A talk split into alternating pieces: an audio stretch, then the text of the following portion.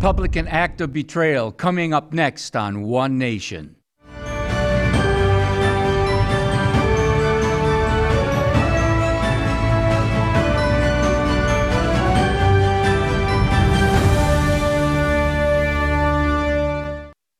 Happy twenty twenty-three A D, my fellow liberty-loving Americans. I'm your host, Doctor Jake Jacobs. I got to tell you, uh, I have been studying throughout the years the Constitution of the United States of America. As a government teacher, American history teacher, I've made it a point to understand the rule book of our nation. Unfortunately, we live in a day and age where many of our leaders, our politicians, Democrats and Republicans, don't have a clue what's in this book. If you go back to the founding of the country, seventeen eighty-seven, the development of our federal constitutional republic under God, and you deal with the debates by the uh, uh, Federalist and the Anti-Federalist, you'll find that the common denominator by these great, wise founding fathers was to create a government that was limited, a government that lived by the enumerated, specified rules that were, were that were within the rule book, the Constitution. This is very important for us to understand. If you just take a few minutes out and you study the ratification process of the Bill of Rights, when we finally had it ratified in uh, seventeen ninety-one, you'll find that this group that we call the Federalists and then the other group that we call the Anti-Federalists, or they call themselves Republicans, they very much loved an idea of a constitutional republic under God that had a rule book that was abided by. The Federalists, generally speaking, wanted more central government. The Anti-Federalists, the Republicans, they didn't, they didn't, it's not that they didn't want a central government, but they were very fearful of a central government, and so therefore they made sure that we had a Bill of Rights that in essence was a bunch of rules that said the government cannot do this, the government cannot do that. But here's the bottom line with both differences of opinions, you know, philosophical, governmental opinions of a couple hundred plus years ago, is they really agreed. The common denominator was that the government was to be limited. The government was to go by the rule book, the Constitution. Now, I happen to myself put myself more in the category of the Anti-Federalists, the early Republicans, although I'm not an anti-federalist in the sense of I'm against the Federalists. There were many brilliant Federalists who had some great ideas about a government strong enough to protect us from government harm. But one of the key things that our founders discussed is that the that the politicians, if there wasn't a checks and balances, if there wasn't a uh, desire to live within the rule of law, by the Constitution, according to the Constitution, according to the original intent of the Constitution, then you would have government gone amok, government gone wild with spending and printing and borrowing money that would needlessly create a burden upon the people of the United States of America. So bottom line, once again, is that our founders envisioned in our republic a republic of law, the rule of law, of a rule book, the Constitution. I'm stressing this a lot in the beginning of the show because in twenty twenty-three, we're living in a day and age, and we're seeing this unfold right now in the House of Representatives, but we're living in a day and age where there's lawlessness, lawlessness on the border. There's lawlessness within our cities. There's lawlessness within the halls of Congress where they no longer abide by the rule of law or even by the rules within the congressional hearings, congressional debates.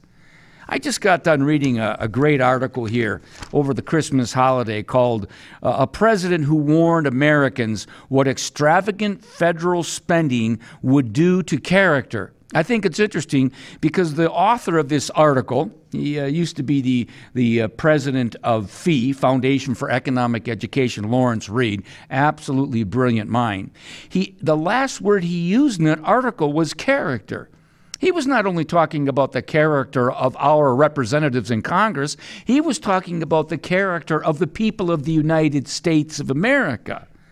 Remember, supposedly Benjamin Franklin said this: when the people find that they can vote themselves money, that will be herald, that will be the uh, that will herald the end of the republic. He in essence meant to say, by my botching this quote, but forgive me, is that when the people realize that in essence by voting for representatives that can give them stuff, give them things, the redistribution of wealth, that Peter will take from Paul, so in essence they can enjoy the fruits of another man's labor, the fruits uh, uh, of another man's skills, the fruits of what another man does on the face of the earth. And therefore this, this socialistic redistribution scheme would destroy our republic under God. And this is so important for us to understand, because within that article, the aforementioned article I just mentioned, he focuses in on two presidents. The two presidents is, one is Calvin Coolidge. Why Coolidge matters. Remember, Coolidge was president of the United States in the nineteen twenties. He was the vice president under Hardy, Warren G. Harding. Warren G. Harding and, and Vice President Coolidge inherited uh, profound debt. The progressive, the leftist, uh, uh, the Democrat, Woodrow Wilson, who gave us the federal income tax, the progressive income tax, the explosion of the administrative bureaucratic state, left them with huge debt. Of course, they promised to keep the marginal tax rate at seven percent. It went up to seventy-seven percent. They lied. What's new? Presidents, politicians lie to we the people all the time. And so what this author, Lawrence Reed, is telling us is that when Calvin Coolidge comes along, and by the way, when individuals like him come along, they get attacked as a fascist, as a neophyte, as an idiot, you know, who's heartless, et cetera. But Calvin Coolidge had a, a basic philosophy. He said, look, the, the people's money is the people's money. Yes, there's to be taxation to run the government, but we don't want excess taxation that will, in essence, hurt the American people, have a deleterious effect on the American people. His famous quote is, the business of America is business. Let's put people to work. And so his Secretary of Treasury, the brilliant, um, uh, the brilliant uh, Andrew Mellon, he wrote a book called uh, Taxation, the People's Business in nineteen twenty-four. He came along and said the progressive tax is way too high. We're hurting the American people. The government spends too much. So they lowered the marginal tax rate, and there was an economic boom, economic explosion, job expansions, innovative creativity within the marketplace. And the nineteen twenties roared. Why do I bring that up? Because he understood that the federal government had certain limited powers, and they were not to overspend. They were not to overtax. And so therefore, he was trying to change that. Now, in the aforementioned article that I mentioned, the president who warned Americans what extravagant federal spending would do to character, he puts a lot of emphasis on a Democratic president by the name of Grover Cleveland. Grover Cleveland, a man of iron. Listen to the words of Grover Cleveland about the people of the United States in government schemes. Under the scheme of government, the waste of public money is a crime against the citizen. I'm going to repeat it. Under the scheme of government, the waste of public money is a crime against the citizen. It doesn't sound like Democrats of twenty twenty-three, most certainly doesn't. But this Grover Cleveland, who was the twenty-second president and the twenty-fourth president, understood something. He understood the limited nature of the federal government, that it had certain, it had certain powers within Washington, D C, enumerated, limited, and that the rest of the governing was to be done at the state level, at the local level, the county level, the township level, the city level, the village level, and the level of the home. That's the, the initial governance, the most important governance. And for the most part, leave the American family, the American home alone. Tax them a little bit. Provide for police and fire and roads, et cetera, but don't, don't in essence create this uh, hyper-taxation in spending and printing that will cause inflation and harm the American people. And Grover Cleveland came around. And by the way, when he ran the second time, he lost to a Republican by the name of Benjamin Harrison, who in essence expanded the government and spent and taxed a whole bunch. And, and Grover Cleveland came along and said, I'm going to go run again. because I think this is ridiculous what this Republican Benjamin Harrison is doing. And he ran again.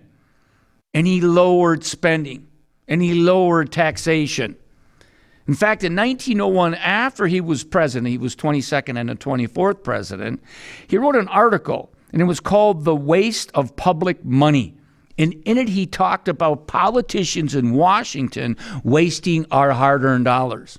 And he said, we need to go by the rule book, the Constitution, and abide by our federal system where there is certain powers in Washington, D C, but most power is at the state, the state capitals, within the state legislatures, within the counties, within the cities, the townships, the villages, and most importantly, within the American home. A man's home is his castle. Leave me alone, government. I'll pay my basic share to run, to run things, but for the most part, leave me alone. Now, we had a situation over Christmas, people, that just absolutely was grinding my grizzard, gizzard, trying to keep this clean, right? Grinding, grinding my gizzard. It was called the omnibus. Omnibus was a, an omnibus bill. Well, here's the definition of omnibus. A relating to or providing for many things at once, containing or including many items. In previous programs, you heard me talk about sugar daddy socialism, Santa Claus socialism. Well, here it was right before Christmas and all through the House, the House of Representatives, the Senate, all throughout the White House, where talks of spending, spending, spending, printing, printing, printing, borrowing, borrowing, borrowing, to the tune of almost two trillion dollars. And the omnibus bill was supposed to have been decided by September thirtieth, but they, they broke the House rules. They broke the budget rules. They don't abide by rules. They don't abide by the rule book, the Constitution. They don't even abide by the rule books within the within Congress nowadays. Rand Paul very clearly pointed that out in October, November, December of twenty twenty-two. They broke the rules. So the very cleverly, just like when there's an election, they always show, you know, Republicans throwing grandma off a cliff, and he, she, and Republicans are going to take Social Security, Medicare, Medicaid. They did the same thing. You see, the Republicans, because they believe in a balanced budget, they believe in not spending too much money and borrowing too much money. Well, you know, uh, uh, they're going to, uh, in essence, shut down the government. And so the Democrats were demanding to raise the debt ceiling, were demanding to uh, spend more money. And so they gave us a four thousand plus page omnibus bill full of all kinds of goodies, hundreds and hundreds and hundreds of social engineering goodies.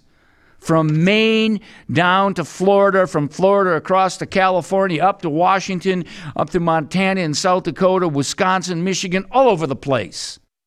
Millions and billions and even up to two trillions of dollars of various spending. We're so used to the Democrats spending. When Biden came into office, spending two trillion here, two trillion there, and inflation hit us and hit us hard. But it's interesting, today's headline was a Republican act of betrayal with the grotesque omnibus bill. Because there were far too many rhinos and sinos, Republicans in name only, conservatives in name only. They run for office and they talk the talk. Oh, I'm a conservative, I'm a fiscal conservative, I'm a re- Republican who understands balancing the budget and living within our means and not spending too much, not printing too much, not borrowing too much. And then they get in power, and what do they do? They continue to spend and borrow and print and endorse it and have an omnibus b- bill full of so many socialist goodies, it's enough to make you sick. Thus, Ron, Ron Johnson, our great senator in Wisconsin, called it grotesque. So I want you to hear Rand Paul, you could call him a Republican libertarian, who understands the rule book, the Constitution, and understands the rules within the House and within the Senate in relationship to the budget. Listen to what he has to say about the breaking of the law by not only Democrats, Republicans. Here goes. There are many other points of order that can be raised on this. The budget rules are actually of some value if we would actually obey the rules. Some of the people, You see them. You see them in their states. They're at campaign rallies. They'll tell you at town halls They'll tell you on the Senate floor that we absolutely must get spending under control. They'll tell you that the debt is a problem. They'll tell you that it's a terrible way to run government to have omnibuses. It's terrible to put six trillion dollars together in one bill, release it at one thirty in the morning and pass it, and you can read about it and find out what is in it later. I suspect we will find a lot of promises, though, that will be violated as we vote on these PAYGO restrictions. Realize that this is the law. The law of the land says you can't do this. Congress, in passing this omnibus, is, omnibus, is breaking the law. The statute says very clearly they cannot do this. The only way they actually can evade responsibility is they change the law. They say, oh, well, it'd be embarrassing to get rid of the law. We will waive the law. So we have laws for decades that could actually right our fiscal house and put us on a course towards balancing our budget, and the rules are waived. They disobey their own rules. They disobey their own rules. They ignore the rule book, the Constitution, the federal Constitution of the United States of America, and they ignore the rules, the congressional rules. They play games with our money, thus creating inflation and putting a burden on, on the, the masses, the millions of American people just trying to make ends meet. Alexis de Tocqueville wrote, he came to America a long, long time ago, back in the eighteen hundreds, like eighteen, circa eighteen thirties. Went New York, Green Bay, Wisconsin, down to New Orleans, visited all over America, wrote a book called Democracy in America. And he understood the Founding Fathers' viewpoint of a limited, constitutional limited government. But listen to what he said. The American public will endure until the day Congress discovers that it can bribe the public with the public's money. That it can bribe the public with the public's money. This is why the article I made reference to talked about character, the character of the American people. We understand the character of a corrupt executive by the name of Joe Biden, a former uh, Speaker of the House, Nancy Pelosi, and the corrupt Chuck Schumer. But what about the character of Republicans like Mitch McConnell and other Republicans who aren't about us, we the people, but are about self-aggrandizement, about power, about money for themselves and glory for themselves? It's interesting because Rand Paul goes on to say, he talks about, well, the conservatives that voted for this omnibus bill, they got their military stuff. Now, I'm a big hawk, a big guy for military stuff, but there's a lot of abuse and waste in the military today. Eisenhower warned us about the military-industrial complex, and he made mention of the military-industrial complex. I want the, our military to be numero uno, aware of what the communist Chinese and what Russia's up to and North Korea's up to. But there's a lot of waste. But he also talked about the welfare industrial complex, which in, is in essence the social engineering gone amok in this country. And you're gonna, when you hear some of the stuff in that omnibus bill, you're gonna hear social engineering gone amok. So I want you to listen to, I think, the Winston Churchill. And I know I'm biased. He's a friend. He's been in this, this studio, in this building, and for Freedom Project Media. Uh, I've, I've had him in my classroom in Winneconne, my classroom in Oshkosh. Uh, I've campaigned with him. I've introduced him at many events. Uh, but put all that bias and friendship aside, he, to me, is the Winston Churchill in Congress, in the Senate today. Winston Churchill saw the evil nature of National Socialism in the nineteen thirties, and they laughed at him, and they called him a fascist, and they called him evil-spirited. And he was right all along. And then they turned to him for leadership in the midst of that horrible war with National Socialism. And he understood the, the evil nature of Soviet socialism. And Ron Johnson, to me, is the Winston Churchill in the American Senate, and I wish we had one hundred Ron Johnsons. And in the House, I wish we had four hundred thirty-five Ron Johnsons or four hundred thirty-five Jim Jordans. But listen to Ron Johnson talk about what's going on with the, what went on with the omnibus bill. And listen to what he says about state budgets. It's very important. Here goes. According to the National Association of State Budget Officers, a report they just issued, states are sitting on a surplus cumulatively of over two hundred fifty billion dollars. In addition to that, they have rainy day funds approaching over one hundred thirty billion dollars. That, that totals up about three hundred eighty billion dollars. Uh, this omnibus uh, is going to spend somewhere around one point seven trillion dollars, and yet it's still not enough. Here's the six hundred twenty-five pages of earmarks, almost ten billion dollars worth of additional money going into the states when they're sitting on close to four hundred billion dollars of surpluses. This is grotesque. Earmarks are the gateway drug to the mortgage of our children's future. This abuse must stop. My amendment simply eliminates all the earmarks from this grotesque omnibus bill. I ask my colleagues to support the elimination of all the earmarks in this bill. God, I love Ron Johnson. I pray for him. And I'm so glad he got reelected. I am so glad. We need him now more than ever. We need you now more than ever. But we need men and women who are strong leaders like Ron Johnson and many others. But did you hear what he said? He said, this is very interesting. He understands a federal constitutional republic.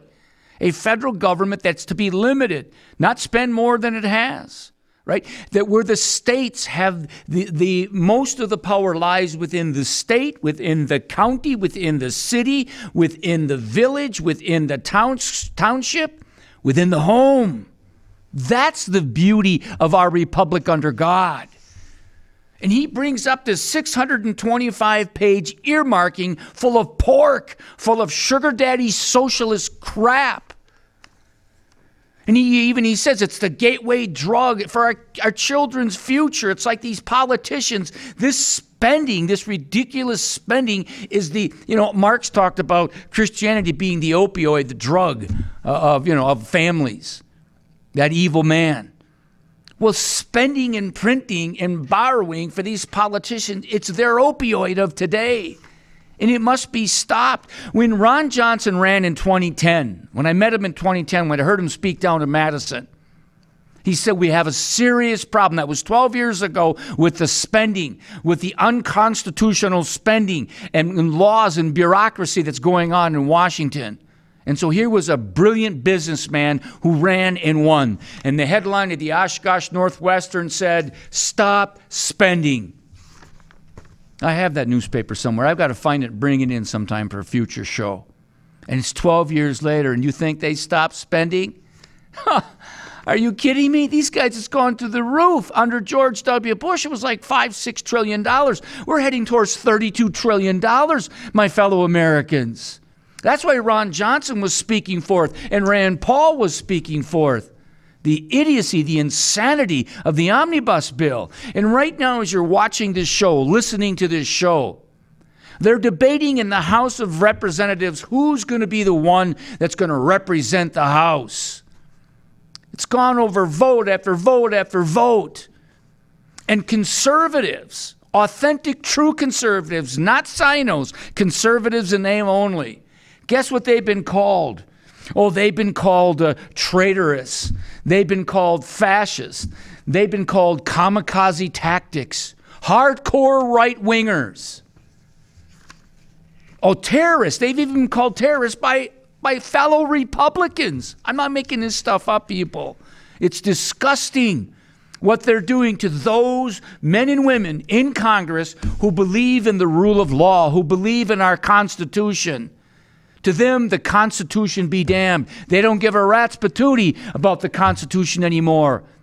And this is something, the brilliance of our founders, when you read the Federalist Papers and you read the Anti-Federalist Papers, and they get into the world of, of government, and they get into the world of corrupt kings and queens, the, the ty- tyrannical, despotic movements of these governments of years gone by. They talk about how they use taxation and spending for wild living and for wars. And then they created this republic that was going to limit the tyrannical nature of government. And here we are two hundred and some years later in the greatest republic known to mankind, and we've got this corruption, the tyrannical, despotic corruption in Washington, D C And men like Rand Paul and Ron Johnson and others are standing up and saying enough already. And there were twenty conservative Republicans standing up and saying, we want a speaker who is going to stick to the rule book. And we want we want the ability to be able to be on committees and to be able to stop the spending and the borrowing and the printing of money that we don't have. We want to stop inflation and stop the war on, on American energy, American fuel. We want to stop the democratic, mobocratic madness that's going on in America. And what are they called? They're attacked. In fact, who's the gentleman? I see if I can find his name. Yeah. So one of the men that they wanted to be Speaker of the House, his name is Byron Donalds from Florida. I, I forget what district. He's a black American. The only reason I bring that up, the only reason it's relevant, is one of the socialist squad. Her name is Cori Bush from Missouri. You know, she hangs out with the socialist squad, Ocasio-Cortez, Ilhan Omar, Rashid Tlaib, right? She says, oh, I see what he's doing. This is Byron Donalds. He's not a real black. He's not a real African-American. I, I don't like the term African-American. They're not from Africa. They're from America. The color of their skin is black. Anyways, the point is this. She says he supports white supremacy because he's pro-life, because he's a Christian, because he believes in balancing the budget, because he believes in the rule book, the Constitution. He's called supporting white supremacy. That's what Democrats do today. You want to stand up for what is right and have character and virtue, and they attack you and malign you and call you a fascist, a Nazi, a white supremacist. That's a bunch of balderdash, poppycock, bull roar. I got to keep it clean. You know what I'm saying here? Just unbelievable. Listen to Congressman Chip Roy uh, from the twenty-first District down in Texas. Now, we could go on. This is a short, only half an hour show. We could go on for hours and hours with all the insane sugar daddy socialism within that omnibus bill. Uh, omnibus bill. Listen for one minute what he lists off that's within that omnibus bill. Here goes. We are paying for five hundred thousand dollars to the Long Island Gay and Lesbian Youth Incorporated, one hundred thirteen thousand dollars to the L G B T Center of Greater Reading, Pennsylvania, one point five million dollars for the Loft L G B T Q Community Center New Home Project in New York, which I got excoriated as somehow being hateful for tweeting that out earlier by one of my colleagues. Now, hold on a second.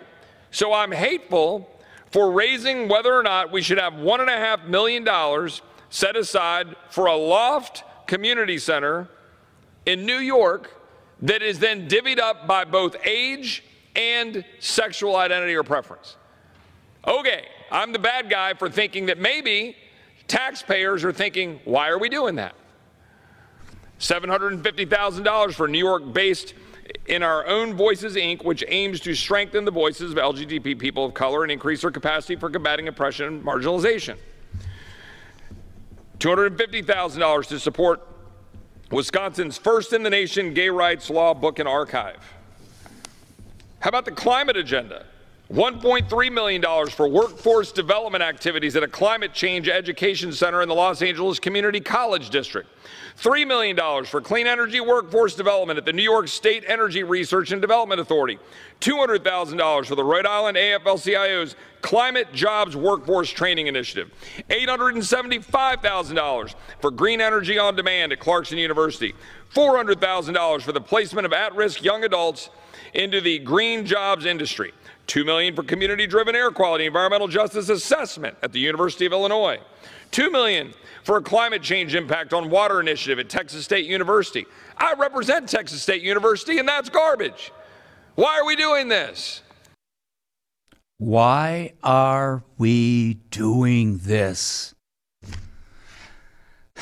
Look, I know I get emotional about this stuff, but it gets it exasperates me when I see what is being allowed to go on in the District of Columbia, when I see the perversion of the Constitution of the United States of America and what authentic republicanism is, what authentic cons- fiscal conservatism is, classic liberalism is. When I see those eighteen turncoat Republicans, I'm not going to list all eighteen, but I want you to see six of them. Look at this here. Susan Collins, Mitch McConnell, Lindsey Graham, Lisa Murkowski, Mitt Romney, uh, Tom Cotton. Tom Cotton, of all people. Mitch, I'm not surprised. The rest of them. And then in the House, we've got the same thing. Here's the point, people. Here's the point. You and I need to be engaged. We need to, to, to be active. We need to be participating, calling our congressmen, writing them letters, getting, uh, participating in town hall meetings. Those things that he just listed off, and it was just a small bit of what they had.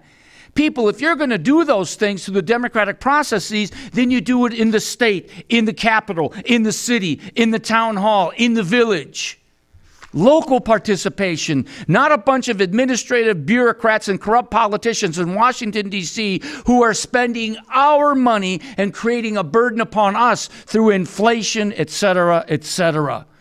I'm going to close with the words of Brutus from Shakespeare's Julius Caesar, his speech to Cassius in Act four, Scene three. There is a tide in the affairs of men, which taken at the flood leads on to fortune, omitted all the voyage of their life, is bound in shallows and in miseries. On such a full sea, we are now afloat. My fellow liberty-loving Americans, on such a full sea, we are now afloat. What side of the tide will you be on? The tide of life and liberty and limited government, or the tide of this monstrosity in Washington, D C that is destroying life and liberty in the land? So I love you guys. Let's make twenty twenty-three a great year and stop this monstrosity in Washington, D C.